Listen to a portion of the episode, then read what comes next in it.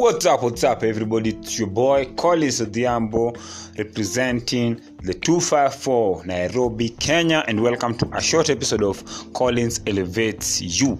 Now, I recently had my first live event, and uh, two of my best friends actually showed up. It was really awesome, and uh, I'm really thankful for having such friends who come and support me. The fact is, we had not seen each other for a long time, almost over. Um, one friend i think it's over one and a half years and the other guy is like a few months ago.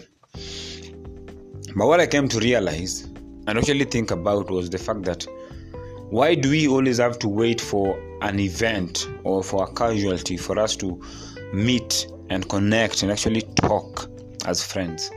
You know in our world right now we just talk through social media or we just assume that people are okay. We normally have this thing of i hope you're okay you know we don't ask how are you doing? And at times even if you ask how are you doing? the answer is normally oh, i'm okay. But what i've come to learn is if you don't spend so much time with your friends or people that you're close with it gets to a point where at times you're not even free to open up to them. And the only time you guys meet is maybe when there's a casualty or there's, when there's an event that you know we are celebrating something. But it shouldn't be like that. You know we were talking after the event i was like you know what guys if you really want to meet then you can actually be meeting. At times you just have excuses and you end up not meeting. And i think from now we should make it a mission or we should make it a must that we always have to meet after a given number of time. Or we just organize and we meet and have fun and talk and even connect our families together. So what i'm trying to say is let us not live uh, our lives um, not spending as much time as possible with people that we think we, we value, people that we love, people that add value to our lives, people that we cherish, just in the name of, uh, you know, we are busy. Life is too short, man. You're here today and then you're not there tomorrow.